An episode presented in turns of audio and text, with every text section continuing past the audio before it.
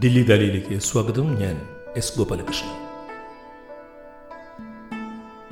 വലിയ വിവർത്തകന്റെ എൺപതാം പിറന്നാൾ.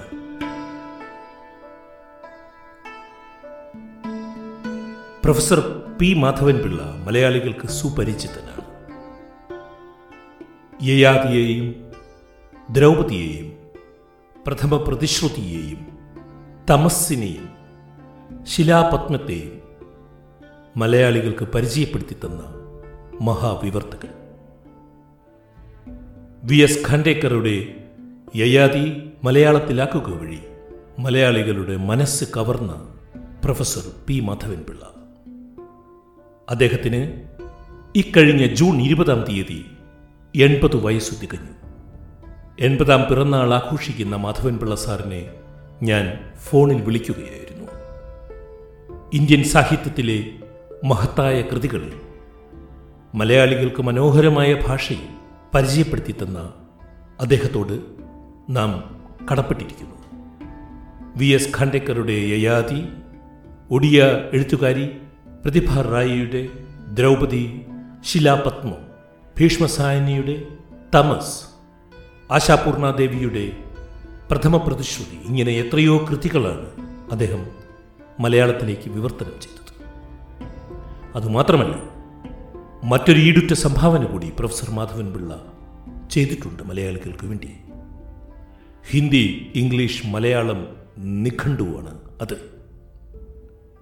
എൺപതാം പിറന്നാൾ ദിനത്തിൽ തിരിച്ചു വന്ന യൗവനത്തിന്റെ ഊർജത്തോടുകൂടി യയാദിയുടെ വിവർത്തകൻ ദില്ലി ദാലിയോട് സംസാരിക്കുകയായിരുന്നു.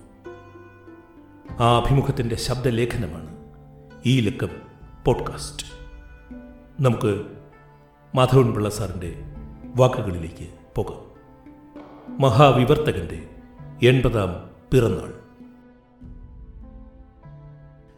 സ്വാഗതം പ്രൊഫസർ പി മാധവൻ പിള്ളെ ദില്ലി ദാലിയിലേക്ക് ആദ്യമായി എന്റെ ജന്മദിന ആശംസകൾ. Thank you thank you very much വലിയ സന്തോഷമുണ്ട് താങ്കളുടെ എൺപതാം പിറന്നാളിന്റെ അന്ന് ഇത്ര വിശദമായിട്ട് സംസാരിക്കാൻ ഒരു അവസരം ലഭിച്ചതിന് മലയാളികൾക്കൊരിക്കലും മറക്കാനാവാത്ത സംഭാവനകൾ മലയാള സാഹിത്യത്തിനും മലയാള സംസ്കാരത്തിനും നൽകിയ താങ്കളുടെ ആയുരാരോഗ്യ സൗഖ്യത്തിന് വേണ്ടി എല്ലാ മലയാളികൾക്കും വേണ്ടിയുള്ള എന്റെ ഈ പ്രാർത്ഥന താങ്കൾ കേൾക്കണമെന്ന് അഭ്യർത്ഥിക്കുന്നു. വലിയ സന്തോഷം വലിയ സന്തോഷം.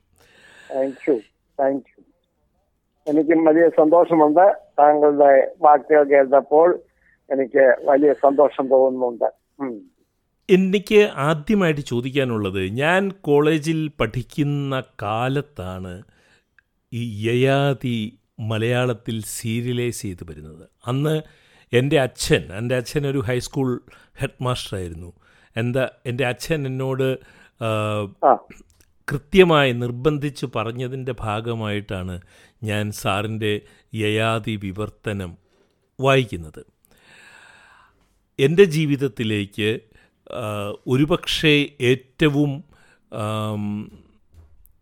ഏറ്റവും ആഴത്തിൽ ഒരു മഹാഭാരത കഥ പ്രവേശിക്കുന്നതിന് കാരണക്കാരനായ ഒരാളിനോടാണ് ഞാനിപ്പോൾ സംസാരിക്കുന്നത്. മാധവൻപിള്ള സാർ എങ്ങനെയാണ് യയാദിയിലെത്തിയത് ഖണ്ടേക്കറിന്റെ യയാദിയിലെത്തിയത് ഈ ചോദ്യത്തിന് ഇതിനു മുമ്പ് ഞാൻ പല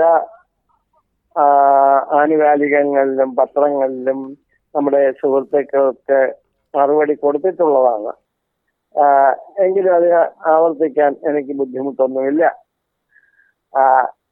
ഞാൻ എന്റെ ബാല്യകാലം ആഗ്രഹിച്ചിരുന്ന രണ്ട് കാര്യങ്ങൾ. നമ്മൾ ഭാര്യയെ പറ്റിയുള്ള സങ്കല്പങ്ങളുണ്ടല്ലോ. അത് എനിക്ക് ഒരു അധ്യാപകനാകണമെന്നും ഒരു എഴുത്തുകാരനാകണമെന്നും ആയിരുന്നു അതിനുള്ള മാനസിക പ്രചോദനങ്ങൾ എന്റെ ചുറ്റുവട്ടത്ത് ഉണ്ടായിരുന്നു. ഞാൻ ജനിച്ചത് കൊല്ലം ജില്ലയിലെ മൈനാഗപ്പള്ളി എന്ന് പറയുന്ന ഒരു ഗ്രാമത്തിലാണ്. അപ്പൊ അവിടുത്തെ ആ, മാതൃകാ അധ്യാപകന്മാരെയും പല വായനക്കാരെ ആയ സുഹൃത്തുക്കളെയും ഒക്കെ അവ- അവരെല്ലാം എനിക്കൊരു പ്രേരണയായി കാണണം. അപ്പോ അന്ന് എന്തെങ്കിലും കുറിക്കുമായിരുന്നു പക്ഷെ അത് എന്നെ തന്നെ തൃപ്തിപ്പെടുത്തിയിട്ടില്ല. ഞാൻ എഴുതിയിട്ടുള്ള അന്നത്തെ ചെറുകഥകളോ കവിതകളോ സാഹിത്യ പരിശ്രമങ്ങളോ ഒന്നും പോരാ എന്നൊരു തോന്നൽ എന്റെ മനസ്സിൽ തന്നെയുണ്ട്. ഒരു വിമർശകൻ എന്റെ മനസ്സിലുള്ളത് കൊണ്ടായിരിക്കണം. അപ്പൊ അങ്ങനെ കോളേജിൽ പഠിച്ച് യൂണിവേഴ്സിറ്റി കോളേജിലാണ് ഞാൻ പഠിച്ചത്.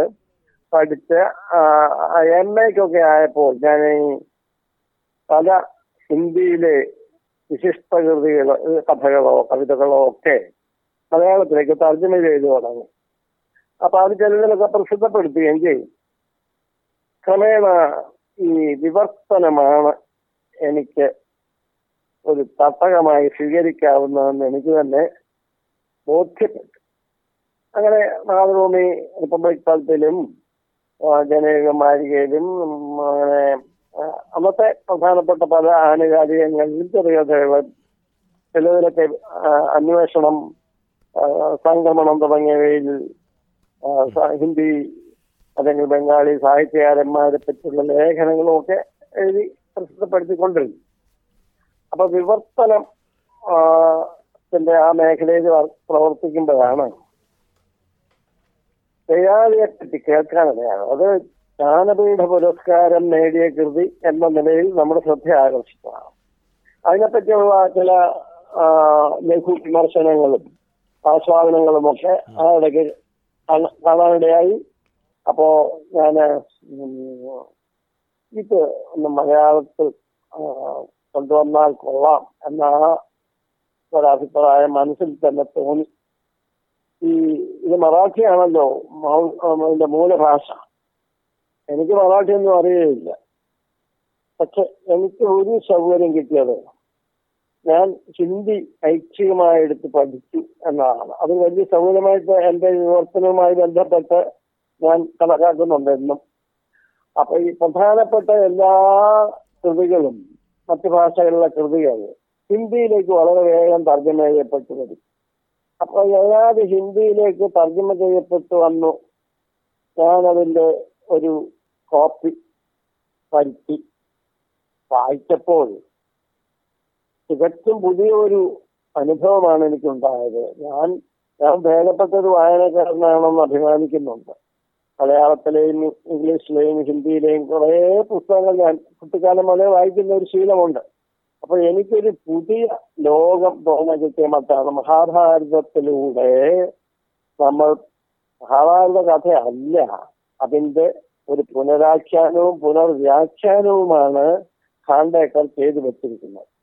അപ്പൊ ഇതൊന്ന് മലയാളത്തിലേക്ക് ആക്കണം എന്നൊരു ശരിക്കും പറഞ്ഞ അദമ്യമായ ഒരു ആഗ്രഹമാണ് ഉണ്ടായത് ഞാൻ അനുമതിക്കായിട്ട് അദ്ദേഹത്തിന്റെ മേൽദാസം തപ്പി പിടിച്ച് അയച്ചു. അദ്ദേഹം വളരെ വാർദ്ധക്യത്തിലെത്തിയ സമയമായിരുന്നു അത്. അദ്ദേഹത്തിന്റെ മകൾ മന്ദാകിനി ഖാണ്ടേക്കർ എന്ന ഒരു എം എ എം എഡുകാരി അധ്യാപിക കോളേജ് അധ്യാപിക അവരാണ് എനിക്ക് മറുപടി അയച്ചത്. അച്ഛൻ സമ്മതിച്ചിരിക്കുന്നു താങ്കൾക്ക് ഈ പുസ്തകത്തിന്റെ തർജമ ചെയ്യാവുന്നതാണ് എന്നതാണ്. എനിക്ക് വലിയൊരു നിധി കിട്ടി. അന്ന് എത്ര വയസ്സ് കാണും വി എസ് ഖണ്ടേക്കർക്ക് അദ്ദേഹത്തിന് എൺപത് എൺപത്തെട്ട് വയസ്സാണ് ഞാൻ കൃത്യമായിട്ട് ഇപ്പോൾ ഓർക്കുന്നില്ല. ആ ഞാൻ തർജമ ചെയ്ത് അത് മലയാളത്തിൽ പുസ്തകമാക്കുന്നതിന് മുമ്പ് അദ്ദേഹം നിര്യാതനാവുകയും ചെയ്തു. മലയാളത്തിലെ ആ പുസ്തകം കാണാൻ അദ്ദേഹത്തിന് ഭാഗ്യം കിട്ടിയിട്ടില്ല അപ്പോ ഞാൻ അതെ പിന്നെ കാര്യമായി തന്നെ വായിച്ചു വീണ്ടും സാധാരണയായിട്ടൊരു പുസ്തകം നമുക്ക് ഒരു പ്രഥമ ദൃഷ്ടിയ കൊള്ളാം എന്ന് തോന്നുമ്പോഴാണ് ഇത് സെലക്ട് ചെയ്യുന്നത്. പിന്നെ എഴുതാൻ വേണ്ടി പിന്നെ രണ്ടാമത്തെ വായനയുണ്ട്. തർജമ ചെയ്യാൻ വേണ്ടി രണ്ടാമത്തെ വായനയുണ്ട്. ആ രണ്ടാമത്തെ വായന അങ്ങനെ പുരോഗമിച്ചു പെട്ടെന്ന് തന്നെ ഞാൻ ഇത് പൂർത്തിയാക്കാനുള്ള ശ്രമത്തിലായി. ഒരു പകുതി എത്തിയപ്പോൾ ഞാൻ മാതൃഭൂമിയിൽ ആഴ്ചപ്പതിപ്പിൽ സീരിയലൈസ് ചെയ്ത് വന്നാൽ കൊള്ളാമെന്ന് പല എല്ലാ പുതിയ എഴുത്തുകാരെയും പോലെ എനിക്കും ഒരു ആഗ്രഹമുണ്ട്. എന്റെ ചെറുകഥ തർജമ ചെയ്തത് മാതൃഭൂമിയിൽ സ്ഥിരമായിട്ട് വന്നിട്ടുണ്ട്.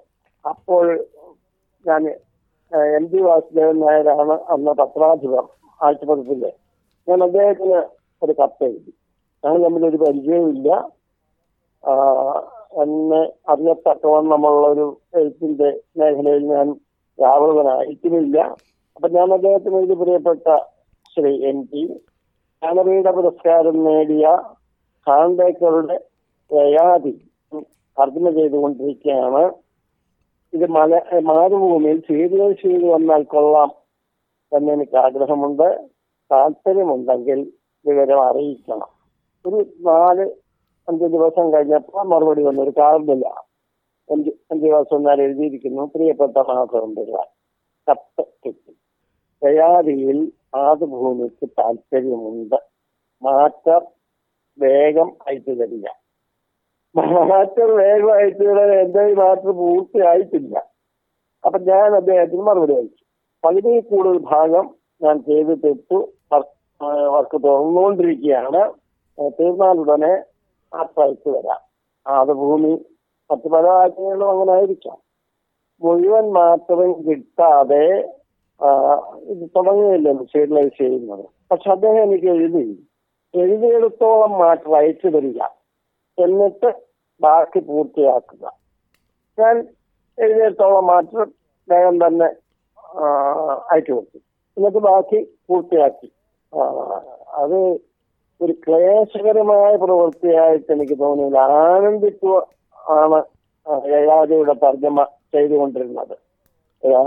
രാത്രിയിൽ ഏറെ വൈകി വരെ ഇത് എഴുതിയിട്ടുണ്ട്. അപ്പോ അയച്ചു കൊടുത്തു.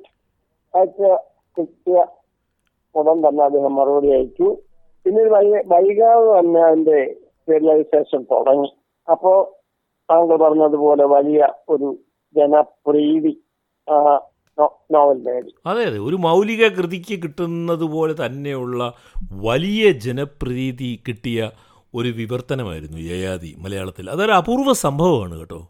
അത് ആളുകൾക്ക് കൂടുതൽ ആകർഷകമാകാൻ ശശരീരനായ യേശന്റെ മനോഹരമായ ചിത്രങ്ങൾ അതിനെ കൂടുതൽ ശോഭയുള്ളതാക്കി എന്നും ഞാൻ കൃതജ്ഞതയോടെ സ്മരിക്കുന്നു ഓരോ ലക്കത്തിലും കൊടുക്കുന്ന ഭാഗത്തിന്റെ ഇത് നോവൽ അതുപോലെ അല്ലല്ലോ. ഈ സീരിയലൈസ് ചെയ്യുമ്പോൾ അധ്യായങ്ങളൊക്കെ അങ്ങോട്ടും ഇങ്ങോട്ടും ഒക്കെ അവർ അവരുടെ പേജിന്റെ കണക്കനുസരിച്ചൊക്കെ അഡ്ജസ്റ്റ് ചെയ്യും അപ്പോ ആ ഓരോ ലക്ഷത്തിലും അതിൽ ആ ആഴ്ചയിലെ മാറ്റുന്ന ഒരു ശീർഷകം കൊടുത്തിരിക്കും മനോഹരമായ കാവ്യാത്മകമായ ശീർഷകങ്ങളായിരുന്നു ദയാദിക്ക് കൊടുത്തിരുന്നത്.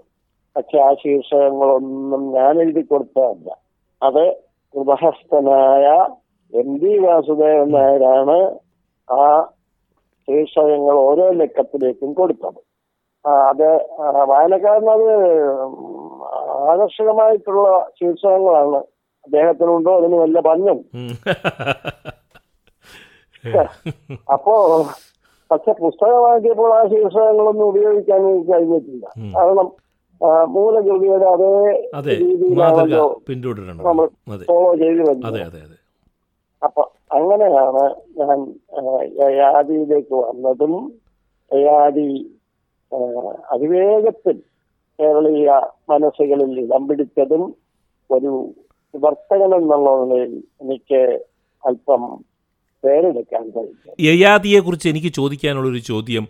യയാതിയിലെ ഏത് മഹാഭാരത ജീവിത മുഹൂർത്തമാണ്? ആ പുസ്തകത്തിനെ ഇത്ര ഹൃദയപൂർവം ആളുകൾ സ്വീകരിക്കാൻ കാരണം. ഒന്ന് യയാതിയുടെ ജീവിതത്തിലെ ആ ജീവിത മുഹൂർത്തങ്ങളാണോ? അതോ മറ്റെന്തെങ്കിലുമാണോ? താ ആ, സാറിനോട് ഞാൻ ചോദിക്കുകയാണ്. മാധമുള്ള സാറിനോട് ചോദിക്കുകയാണ് യയാതിയിലെ ഏത് ജീവിത മുഹൂർത്തമാണ്? താങ്കളെ ഏറ്റവും കൂടുതൽ ആകർഷിച്ചത്? ആ, നോവലിന്റെ ഒരു സവിശേഷത. അങ്ങനെ എടുത്തു പറയാവുന്ന അനവധി സന്ദർഭങ്ങളുണ്ട് എന്നതാണ്. ഈ ഒരു വളരെ ഹ്രസ്വമായ ഒരു കഥാസന്ദർഭമാണ് ഒരു ഉപാഖ്യാനമാണ് ഈ ഋഷിതുല്യനായ എഴുത്തുകാരൻ മറ്റൊരു മഹാഭാരതമായിട്ട് നമ്മുടെ മുന്നിലേക്ക് കൊണ്ടുവരുന്നത്.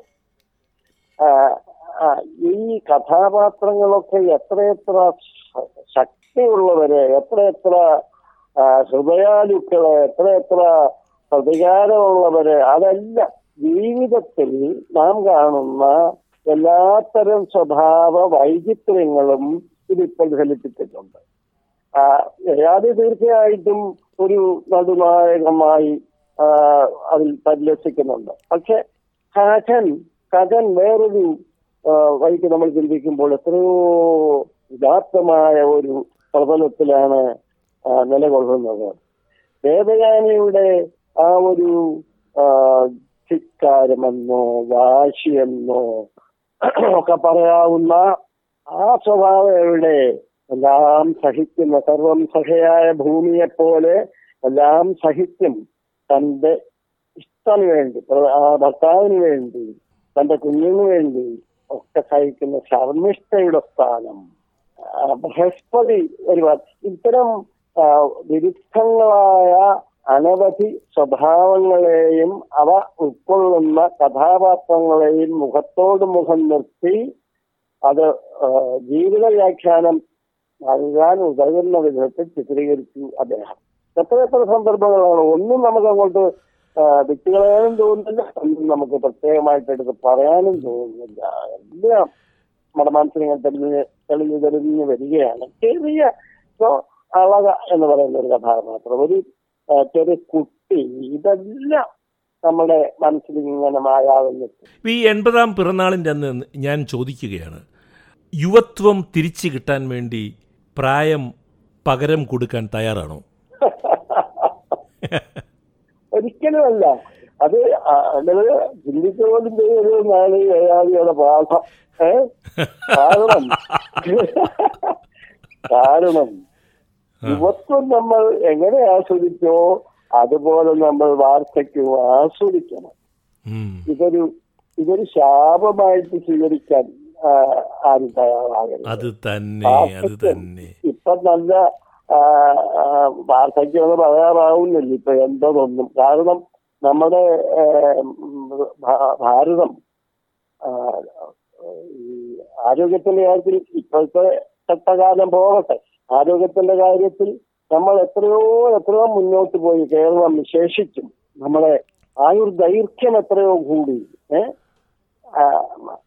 എന്റെയൊക്കെ കുട്ടിക്കാലത്ത്. ആ, വാർദ്ധക്യം അറുപത് വയസ്സൊക്കെ വലിയ വൃദ്ധനാ. അതുകൊണ്ടാണല്ലോ അന്ന് ഷഷ്ട് അന്ന് അതുകൊണ്ടാണല്ലോ അന്ന് ഷഷ്ടി പൂർത്തിയൊക്കെ ആഘോഷിച്ചത്. ഈ കരികാലം ഇല്ല എന്ന് വിചാരിച്ചാ. പിന്നെ പിന്നെ സദാഭിഷേകമായി. ഇപ്പോൾ എൺപതൊക്കെ എൺപത് എൺപത്തഞ്ചും ഒക്കെ യുവത്വത്തിന്റെ രണ്ടാം ഘട്ടം എന്ന് വേണമെങ്കിൽ പറയാം. ആ അവസ്ഥയാ. അതുകൊണ്ട് സോ നൈസ് സോ നൈസ് ഒരു ചോദ്യം എനിക്ക് ചോദിക്കാനുള്ളത്. രണ്ടാം രണ്ടാം മൂഴം എം ടി എഴുതിയിരുന്നില്ല. യയാതി സീരിയലൈസ് ചെയ്ത് വരുന്ന സമയത്ത്. കിട്ടി പബ്ലിഷ് ചെയ്തതിനു ശേഷമാണ് അദ്ദേഹം അതെ. അപ്പോ രണ്ട് യയാതി രണ്ടാം മുഴത്തിനെ സ്വാധീനിച്ചോ? അതൊരു ഒരു ഒരു ഒരു പ്രചോദനമായോ എന്നുള്ളതൊന്നും എനിക്കറിയില്ല. പക്ഷേ എനിക്ക് വിശ്വസിക്കാൻ ആഗ്രഹം വി എസ് ഖണ്ടേക്കറിന്റെ യയാതി മലയാളത്തിൽ വന്നതിന് മലയാള ഭാഷ തിരിച്ചു നൽകിയ ഒരു ഗുരുദക്ഷിണ പോലെയായിരുന്നു രണ്ടാം മുഴം എന്നുള്ളതാണ്. അതിനു മുമ്പ് പി കെ ബാലകൃഷ്ണന്റെ ഇനി ഞാൻ ഉറങ്ങട്ടെ വന്നിരുന്നു. അത് ഞാൻ മറക്കുന്നില്ല. ആ. വന്നിരുന്നു. ആ. വന്നിരുന്നു. ആ. പക്ഷേ ഇനി ഞാൻ ഉറങ്ങട്ടെയും ആ, രണ്ടാമൂലവും ശൈലിയിലും സമീപനത്തിലും വ്യാഖ്യാനത്തിലുമൊക്കെ വ്യത്യസ്തങ്ങളാണ്. T K T K Balakrishnan ഒരിക്കൽ സാന്ദർഭികമായിട്ട് എന്നോട് പറഞ്ഞു ഈ ഉറങ്ങട്ടെ എന്ന പുസ്തകത്തിലെ ഓരോ വാക്കും ഉച്ചരിച്ചെഴുതിയതാണ് എന്ന്. അദ്ദേഹം അത്രമാത്രം ആ വാക്കുകളുടെ മുഴക്കവും അഴകും ഒക്കെ ശ്രദ്ധിച്ചിരുന്നു പക്ഷേ ആ ശൈലി അല്ലല്ലോ രണ്ടാം മൂലത്തിൽ. അതെ. ആ രണ്ടാമൂഴം ഏതാണ്ട് രാവിയുടെ ശൈലിയോട് അടുത്തു നിൽക്കുന്നതായി തോന്നുന്നുണ്ട്. തോന്നുന്നുണ്ട് അല്ലേ ഓക്കെ. ഉണ്ടുണ്ട്. അപ്പൊ അദ്ദേഹത്തെ സ്വാധീനം ഇതുമായിട്ട് ബന്ധ ഇതുമായിട്ട് ബന്ധപ്പെട്ടതല്ലെങ്കിൽ പോലും രാമായണ സംബന്ധിയായിട്ട് മലയാളത്തിൽ ഇറങ്ങിയ അതിബൃഹത്തായ ഈ മൂന്ന് നാടകങ്ങൾ കാഞ്ചനസീതയും ലങ്കാലക്ഷ്മിയും സാകേതവും. അതിന്റെ മൗലികതയെ മാധവൻപിള്ള സാർ എങ്ങനെയാണ് കാണുന്നത്? അത് ഇതുപോലെ തന്നെ. ഈ സി എൻ ശ്രീകണ്ഠൻ നായർ രചിച്ചിട്ടുള്ള നാടകങ്ങളിൽ വെച്ച് ഏറ്റവും ശ്രേഷ്ഠങ്ങളായ നാടകങ്ങളാണിത് ഈ നാടകത്രയം അത് അത് മലയാളിക്ക് എവിടെയും ഉയർത്തിക്കാട്ടാവുന്ന നാടകങ്ങളുമാണ്. അതും ഈ പറഞ്ഞ പോലെ തന്നെ നമ്മുടെ ശക്തി നമ്മുടെ പാരമ്പര്യം എന്നാൽ അതേസമയം അതിലെന്തെങ്കിലും പോരായ്മകൾ വന്നിട്ടുണ്ടെങ്കിൽ അതിനോടുള്ള വിമർശനം അത് പരിഹരിക്കാനുള്ള ആ ഒരു ആവേശം ഇതെല്ലാം ഇത്തരം എഴുത്തുകാരുടെ മനസ്സിലുള്ളതാണ്. അത് ഈ നാടകത്രയത്തിന് കാണുന്നുണ്ട്. അത് മനോഹരമായിട്ട് എഴുതി അതിന്റെ ആദ്യം ആശയ ശൈലിയും സാധാരണ നാടകങ്ങളിൽ നിന്ന് എത്രയോ വ്യത്യസ്തമാണ് എത്ര ഉയർന്നതാണ്. അത് സി എം സുരേന്ദ്രൻ നായരെ എന്നും യശസ്സുള്ളവനാക്കി നിർത്തും എന്നതിന് സംശയമില്ല. ഇനി നമുക്ക് ഖണ്ഡേക്കറിൽ ഖണ്ടേക്കറിൽ നിന്നും പ്രതിഭ റായിയിലേക്ക് ഉള്ള യാത്രയാണ്. ഹിന്ദിയിൽ നിൽക്കാതെ ഒഡിയയിലേക്ക് എങ്ങനെയാണ് പോയത്? ഈ വിവർത്തനം മലയാളിയെ ഭാരതീയ ഇതര ഭാരതീയ ഭാഷകളുമായി പരിചയപ്പെടുത്താനുള്ള ഒരു ഉപാധിയാക്കണമെന്ന് ഞാൻ ആഗ്രഹിച്ചിരുന്നു. മലയാളത്തിൽ വിവർത്തനത്തിന് വലിയൊരു പാരമ്പര്യമുണ്ടല്ലോ. നമ്മുടെ ആ നമ്മുടെ ഭാഷാപിതാവായ എഴുത്തച്ഛൻ പോലും ഒരു വിവർത്തകനായിരുന്നല്ലോ. അധ്യാത്മരാമ അദ്ദേഹത്തിന്റെ അധ്യാത്മരാമായണം മഹാഭാരതവും ഭാരതവും ഭാഗവതവും ഒക്കെ പക്ഷെ അതൊന്നും വിവർത്തനമാണെന്ന് തോന്നാത്തവണ്ണം മൗലികമായ ഗ്രന്ഥങ്ങളായിട്ടാണ് നാം എല്ലാം വായിക്കുന്നതും അതാണ് അതിന്റെ ശരി. അപ്പോ അത് അതിനേക്കാൾ മുമ്പ് മുതലേ ഉണ്ട് മലയാളത്തിന് വിവർത്തന സാഹിത്യ ചരിത്രം. പിന്നെ ഇടക്കാലത്തൊക്കെ വന്ന് വന്ന് വന്ന് പാശ്ചാത്യ വിദ്യാഭ്യാസത്തിന്റെ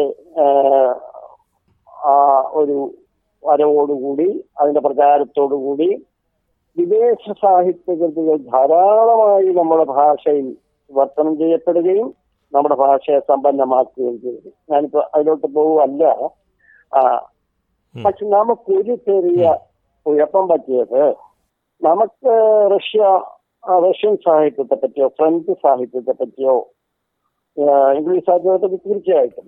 ഒക്കെ വളരെ അടുത്ത പരിചയമുണ്ട് അവിടുത്തെ എഴുത്തുകാർ നമ്മുടെ സ്വന്തം എഴുത്തുകാരാണെന്ന് മറ്റും സംസാരിക്കുന്നുണ്ട്. പക്ഷെ തമിഴിലെയോ കന്നഡയിലെയോ ബംഗാളി ബംഗാളി കുറെ കൃതികൾ നേരത്തെ വന്നിട്ടുണ്ട്. ഒറിയെ പറ്റിയൊന്നും ആരും ചിന്തിച്ചിട്ട് പോലുമില്ല. ഒറിയെ അസമിയെയോ പറ്റിയൊന്നും. അപ്പൊ അതൊരു പോരായ്മയായിട്ട് എനിക്ക് തോന്നിയിട്ടുണ്ട്. അപ്പൊ എന്നെ പോലെ എന്റെ സഹ യാത്രികരായിരുന്ന അക്കാലത്തെ പല എഴുത്തുകാർക്കും വിവർത്തകർക്കും തോന്നിയിട്ടുണ്ട്. അപ്പൊ ഇത് ഭാരതീയമായ ഒരു സാഹിത്യ പാരമ്പര്യം ഭാരതീയ സാഹിത്യത്തിൽ കാണുന്ന ഒരു സാംസ്കാരിക സമന്വയം ഒരു ജീവിത ആഖ്യാനം ഇതൊക്കെ നമ്മുടെ മലയാളികളിലേക്ക് ഒന്ന് പരിചയപ്പെടുത്തണം എന്നൊരു ആഗ്രഹം എനിക്കുണ്ടായിരുന്നു.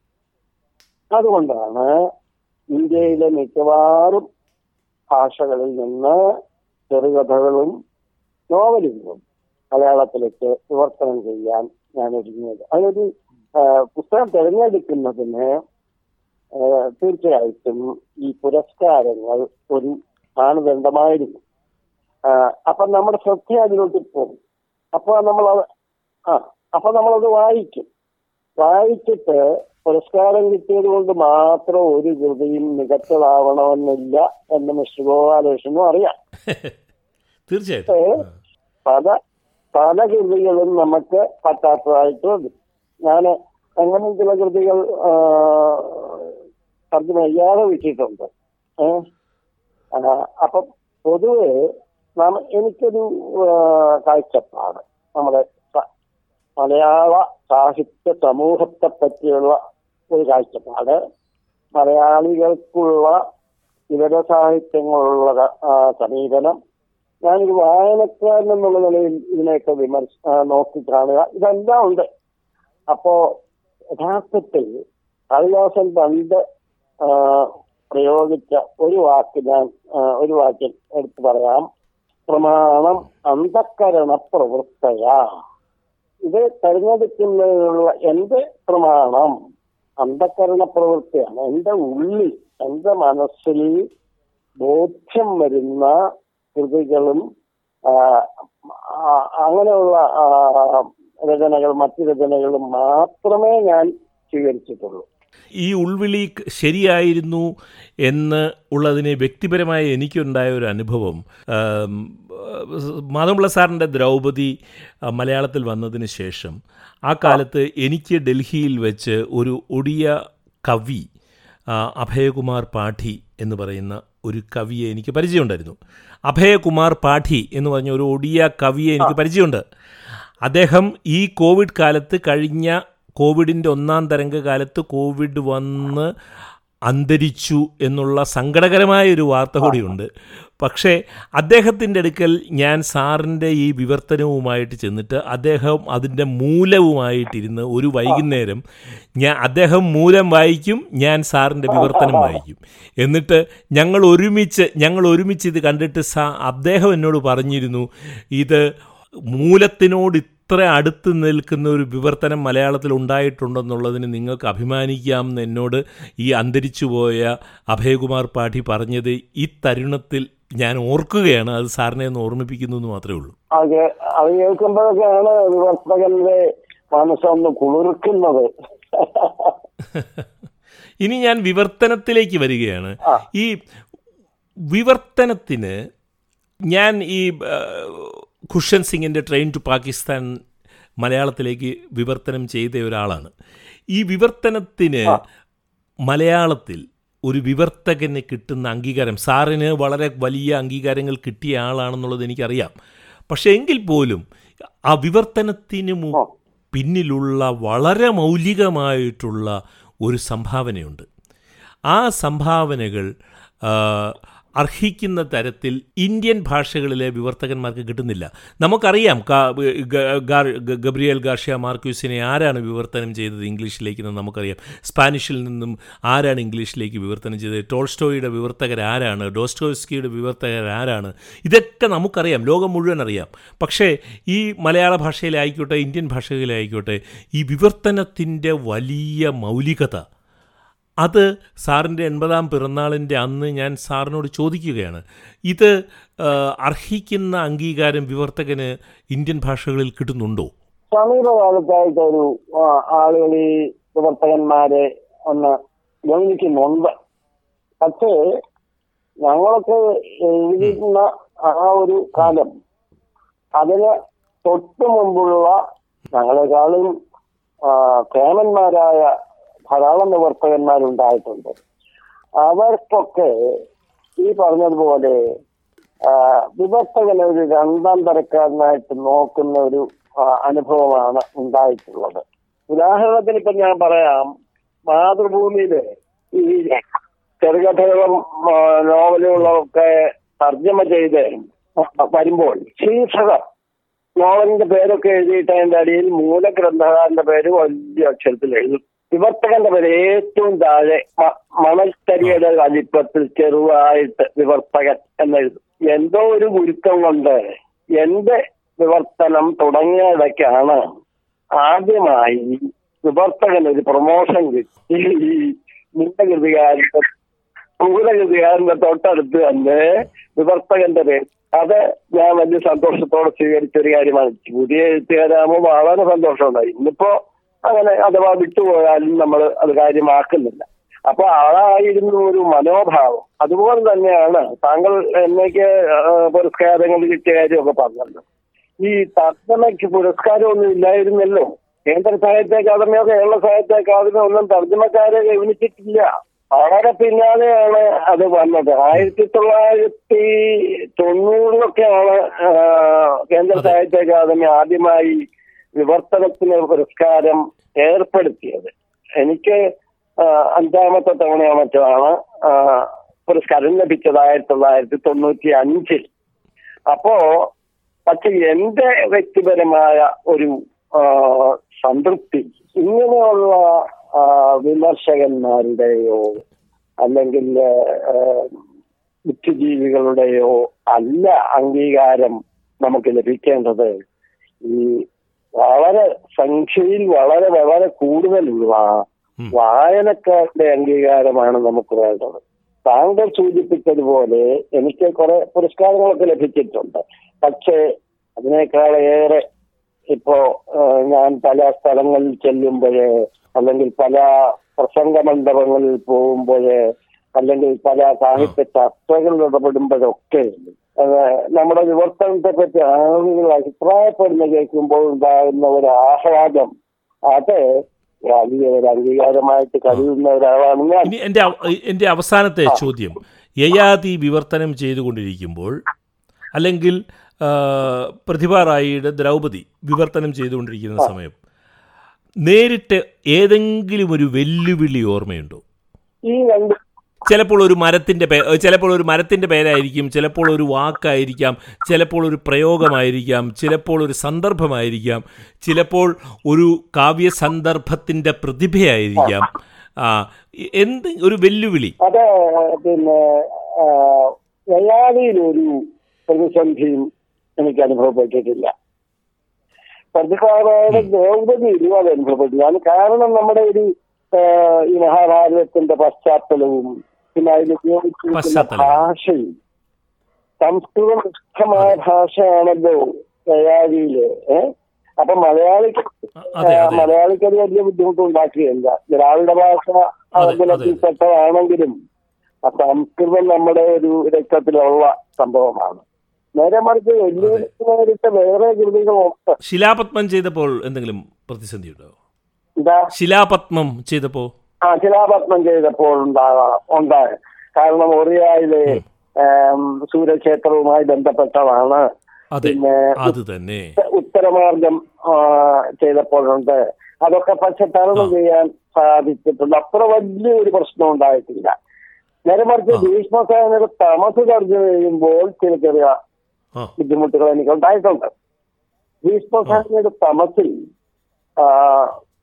പഞ്ചാബി ഭാഷ പ്രയോഗങ്ങൾ ധാരാളമുണ്ട്. അദ്ദേഹത്തെ തമസിലും മയ്യാദാസിന്റെ മാളിക എന്ന പുസ്തകത്തിലും ഒക്കെ ഞാൻ തർജമ ചെയ്താണ് ഇത് ഞാൻ അദ്ദേഹത്തോട് തന്നെ നേരിട്ട് ചോദിച്ച് മനസ്സിലാക്കിയിട്ടുണ്ട്. ഈ തമസിൽ മുസ്ലിം കഥാപാത്രങ്ങളും മുസ്ലിം ജീവിതവുമുണ്ട് പ്രധാനമായും. അവിടുത്തെ അവരുടെ പ്രാർത്ഥനകൾ അവരുടെ ചില ആചാരങ്ങൾ ഇതൊക്കെ നമുക്ക് നല്ല പരിചയമില്ലാത്തത് കൊണ്ട് ഞാൻ. ഇവിടെ ചങ്ങനാശ്ശേരിയിലെ ചില മുസ്ലിം പണ്ഡിതന്മാരുടെ അടുത്ത് പോയി അത് വിശദമായി. ചോദിച്ച് മനസ്സിലാക്കിയിട്ടാണ് തർജമ ചെയ്തത്. ഇല്ലെങ്കിൽ അത് പിന്നെ വേറൊരു വലിയ പ്രശ്നമാകും എന്തെങ്കിലും ഒരു കുഴപ്പം വന്നാൽ അത് വലിയൊരു പ്രശ്നമാണ്. ഇന്നത്തെ കാലം വളരെ അതിന് സഹായിക്കാൻ പറ്റിയ ഇസ്ലാമിക പണ്ഡിതന്മാർ ചങ്ങനാശ്ശേരിയിൽ ഉണ്ടായിരുന്നു? ആ, ഉണ്ടോ പിന്നെ അത്രയ്ക്ക് വലിയ ഒരു ആഴത്തിലുള്ള കാര്യമായിരിക്കും. എനിക്ക് പരിചയക്കുറവുകൊണ്ട് പരിചയക്കുറവുള്ളൂ. അങ്ങനെയൊക്കെയുള്ള ചില സന്ദർഭങ്ങളുണ്ട്. പിന്നെ താങ്കൾ പറഞ്ഞതുപോലെ ചില. കവിതാശകലങ്ങൾ ചില പഴഞ്ചൊല്ലുകൾ ഇതൊക്കെ നമുക്ക് ബുദ്ധിമുട്ടുണ്ടാക്കുന്നതായിട്ടുണ്ട്. ഇപ്പൊ പ്രഥമ പ്രതിസന്ധിയിൽ ആശാപൂർണദേവിയുടെ കാര്യശകലങ്ങളൊക്കെ ഉണ്ട്. ചിലപ്പോ എനിക്ക് ചില അന്നത്തെ സത്യമതിയൊക്കെ പരിഹരിച്ച് പരിഹസിച്ച് രചിച്ച ചില കവിതാശകലങ്ങളൊക്കെ ഉണ്ട്. അത് പിന്നെ ഞാൻ അതുപോലെ തന്നെ മലയാളത്തിലാക്കിയിട്ടുണ്ട്. മലയാളത്തിലാക്കിയിട്ടുമുണ്ട്. പൊതുവെ വലിയ കുഴപ്പമില്ലാതെ ഈ ജോലി മുന്നോട്ട് കൊണ്ടുപോകാൻ ഉള്ള ഒരു സരസ്വതി കടാക്ഷം സിദ്ധിച്ചിട്ടുണ്ടെന്നാണ് എന്റെ ഒരു അവകാശമാണ് ഇനി എന്റെ അവസാനത്തെ ചോദ്യമാണ്. മലയാളത്തിലെ ഏതെങ്കിലും ഒരു വലിയ കൃതി ഹിന്ദിയിലേക്ക് വിവർത്തനം ചെയ്യാൻ തീരുമാനിച്ചാൽ ഏത് പുസ്തകമായിരിക്കും തിരഞ്ഞെടുക്കുക? അതൊരു കുറയ്ക്കേണ്ട ചോദ്യമാണ്. ചിന്തി ചിന്തിക്കണം. കാരണം മലയാളത്തിന് അഭിമാനം തരുന്നതും മലയാളികൾക്ക് എന്നും നെഞ്ചേറ്റി ലാളിക്കാവുന്നതുമായ അനേകം നോവലുകൾ കാവ്യങ്ങൾ ഒക്കെ നല്ല ഗതവീരന്മാരെ പോലെ തലയെടുപ്പോടെ നിൽക്കുക. അപ്പൊ എന്നോട് പെട്ടെന്ന് ഈ ഒരു ചോദ്യം ചോദിച്ചാൽ എനിക്ക് പെട്ടെന്ന് ഒരു മറുപടി പറയാനും ബുദ്ധിമുട്ടുണ്ട്.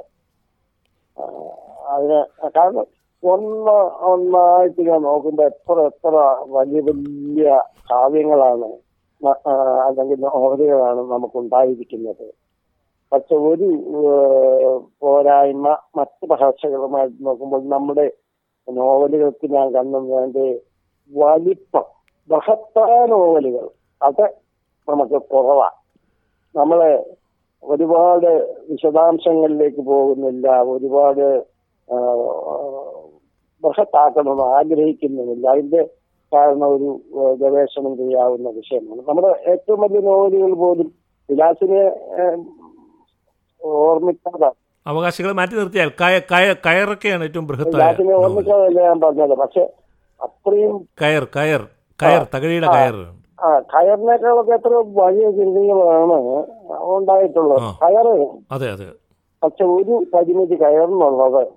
ചോദിച്ചോണ്ട് എന്റെ പേര് പറഞ്ഞുകൊണ്ട് ഞാൻ പറയുകയാണ്. തിരുവിതാംകൂറിന്റെ ഒരു ഒരു പ്രത്യേക കാലഘട്ടത്തിലെ സംഭവങ്ങളാണ് അത്. അത് കേരളത്തിൽ ആകെ തന്നെ അതിനൊരു സാർവത്രികമായ സ്വീകാര്യത കിട്ടിയോ എന്നെനിക്ക് സംശയമുണ്ട്. അത് ഹിന്ദിയിലാക്കാൻ ആ, തകഴി ശിവശങ്കര പിള്ളയ്ക്ക് വലിയ മോഹമായിരുന്നു. അത് ഒരാൾ ഹിന്ദിയിലാക്കുകയും ചെയ്തു. പക്ഷെ അത് അത്ര നല്ലൊരു വിവർത്തനമായിട്ട് തോന്നിയിട്ടില്ല ആർക്കും. അത് അത് പിന്നെ ഒന്നുകൂടെ ഒന്ന് തർജമ ചെയ്യണം എന്നൊക്കെ പറഞ്ഞ ഒരു ശ്രമം എന്നെയും കൂടി ഉൾപ്പെടുത്തിയൊക്കെ ചെയ്യാൻ നോക്കിയിട്ടും അത് ഫലിച്ചില്ല. തീർച്ചയായിട്ടും ആ കൃതി ഏറ്റെടുത്ത് ഹിന്ദിയിലേക്ക് ആക്കാനുള്ള ധൈര്യവും എനിക്ക് കുറവാണ് കാരണം ഇവിടെ മാത്രം പ്രയോഗിക്കുന്ന ചില വാക്കുകൾ ചില ശൈലികൾ ചില ജീവിത ക്രമങ്ങൾ ഇതൊക്കെ ഹിന്ദിയിലേക്ക് പോയാൽ അത്ര സ്വീകാര്യമാവുകയില്ല. T V serial mister Gopalakrishnan കണ്ടിട്ടുണ്ടോ എന്ന് എനിക്ക് അറിഞ്ഞുകൂടാ കയറിന്റെ ഹിന്ദി സീരിയൽ വന്നായിരുന്നല്ലോ. ഞാൻ കണ്ടില്ല കണ്ടില്ല. ആ അതും അധികം ഓടിയില്ല. കാരണം ഹിന്ദി ഏരിയയിൽ അത് അത്ര വലിയ സ്വീകാര്യത ലഭിച്ചില്ല. അപ്പം കയറിന് അങ്ങനെ ഒരു ചെറിയ പരിമിതി ഉണ്ട്. അല്ലാതെ എത്രയോ നല്ല ഒരു സാർവത്രികമായ അംഗീകാരം കിട്ടാവുന്ന കൃതികളുണ്ട് നമുക്ക്. സാറിന്റെ ശബ്ദം കൊണ്ടും ആർജവം കൊണ്ടും ഊർജം കൊണ്ടും ചിന്താശേഷി കൊണ്ടും സാറിന് എൺപത് വയസ്സായെന്ന് സമ്മതിക്കാൻ ഞാൻ തയ്യാറല്ല. സാർ ഒരു നുണ പറയുകയാണെന്ന് വിശ്വസിക്കാനാണ് എനിക്ക് എനിക്കിഷ്ടം. ഈ വിവരം ഞാൻ എന്റെ ഇവിടെയുള്ള സുഹൃത്തുക്കളോടൊന്നും വെളിപ്പെടുത്താതിരിക്കുകയായിരുന്നു. കാരണം വ്യക്തിപരമായി ഈ ഇതുപോലെയുള്ള വലിയ പ്രചാരണങ്ങളിലൊന്നും വിശ്വാസമില്ലാത്ത ഒരാളാണ് ഞാൻ അപ്പോ എൺപതാം പിറന്നാളാകുന്നു അപ്പോ അതിനെപ്പറ്റി ഒരു റൈറ്റപ്പ് വരിക അല്ലെങ്കിൽ അതിനെപ്പറ്റി ആളുകൾ ആ. അതൊക്കെ ഒഴിവാക്കണമെന്ന് എനിക്ക് ആഗ്രഹമുണ്ടായിരുന്നു താങ്കളിൽ തപ്പിപ്പിടിച്ച് എന്നെ ഏ, ചൂണ്ടയിൽ കോർക്കുകയാണ് ചെയ്തത്. അതിൽ എനിക്ക് സന്തോഷമുണ്ട്. ഇത്രയും നേരം സംസാരം എന്നോട് നമ്മുടെ മലയാളത്തിലെ പ്രമുഖ ചെറുകഥാകൃത്തായിട്ടുള്ള ഉണ്ണി ആർ ആണ് എന്നോട് മാധവൻപിള്ള സാറിനെ ഈ ദില്ലി ദാലി എന്ന് പറയുന്ന പോഡ്കാസ്റ്റിൽ ഇന്റർവ്യൂ ചെയ്യണമെന്നും അത് ഉണ്ണിയാർ എന്നോട് ഇത് പറയുന്നത്. അപ്പോൾ സാറിന്റെ ഒരു നമ്പർ കണ്ടുപിടിക്കുന്നതിന്റെ ആവശ്യമായിട്ട് ഞാൻ എന്റെ സുഹൃത്തായിട്ടുള്ള പത്രപ്രവർത്തനായിട്ടുള്ള പ്രേംകുമാറിനെ വിളിച്ചു. അപ്പോൾ പ്രേംകുമാറിന്റെ ഈ നമ്പർ ഇല്ലായിരുന്നു. അപ്പോൾ പ്രേംകുമാർ എന്നെ വിളിച്ചു പറഞ്ഞു നമ്പർ ഇല്ലെങ്കിലും ഞാനൊരു വിവരം തരാം സാറിന്റെ അശീതിയാണെന്ന് പറഞ്ഞു. സാറിന് എൺപത് വയസ്സാകുകയാണെന്ന് പറഞ്ഞു. അപ്പോൾ പിന്നെ ഞാൻ സാറിന്റെ നമ്പർ എന്റെ എന്റെ ചേച്ചിയുടെ കയ്യിൽ നിന്നാണ് സംഘടിപ്പിച്ചത്. അപ്പോൾ അപ്പോൾ അങ്ങനെയാണ് സാറിലേക്ക് എത്തിച്ചേർന്നത്. ഏതായാലും വളരെ ഇൻഫർമേറ്റീവായിട്ടുള്ള മലയാളത്തിലെ പുതിയ തലമുറയെയും ചെറുപ്പക്കാരെയും മുഴുവൻ വിനയാന്വിതരാക്കാൻ കഴിവുള്ള വിധം ആഴത്തിൽ ആണ് സാർ ഇന്ന് ഈ പോഡ്കാസ്റ്റിനോട് സംസാരിച്ചത്. ഇതിന്റെ കേൾവിക്കാരുടെ എല്ലാവരുടെയും പേരിൽ ഞാൻ സാറിനോട് കൃതജ്ഞത പ്രകാശിപ്പിക്കുകയാണ്. ഈ എൺപതാം പിറന്നാളിന്റെ അന്ന് പൂർണ ആരോഗ്യത്തോടുകൂടി കൂടുതൽ സംഭാവനകൾ ഈ ഭാഷയ്ക്കും ഇന്ത്യൻ സാഹിത്യ രംഗത്തും ചെയ്യാനുള്ള ശേഷി ഉണ്ടാകട്ടെ എന്ന് ആശംസിക്കുന്നു. Thank you sir thank you thank you very much മഹാവിവർത്തകന്റെ എൺപതാം പിറന്നാൾ. Professor P. മാധവൻ പിള്ളയുമായുള്ള അഭിമുഖ സംഭാഷണമാണ് ദിലീപ് അലിയുടെ ഈ ലക്കത്തിൽ നിങ്ങൾ കേട്ടത്. കേട്ട സുമനസ്സുകൾക്ക് നന്ദി. സ്നേഹപൂർവം എസ് ഗോപാലകൃഷ്ണൻ.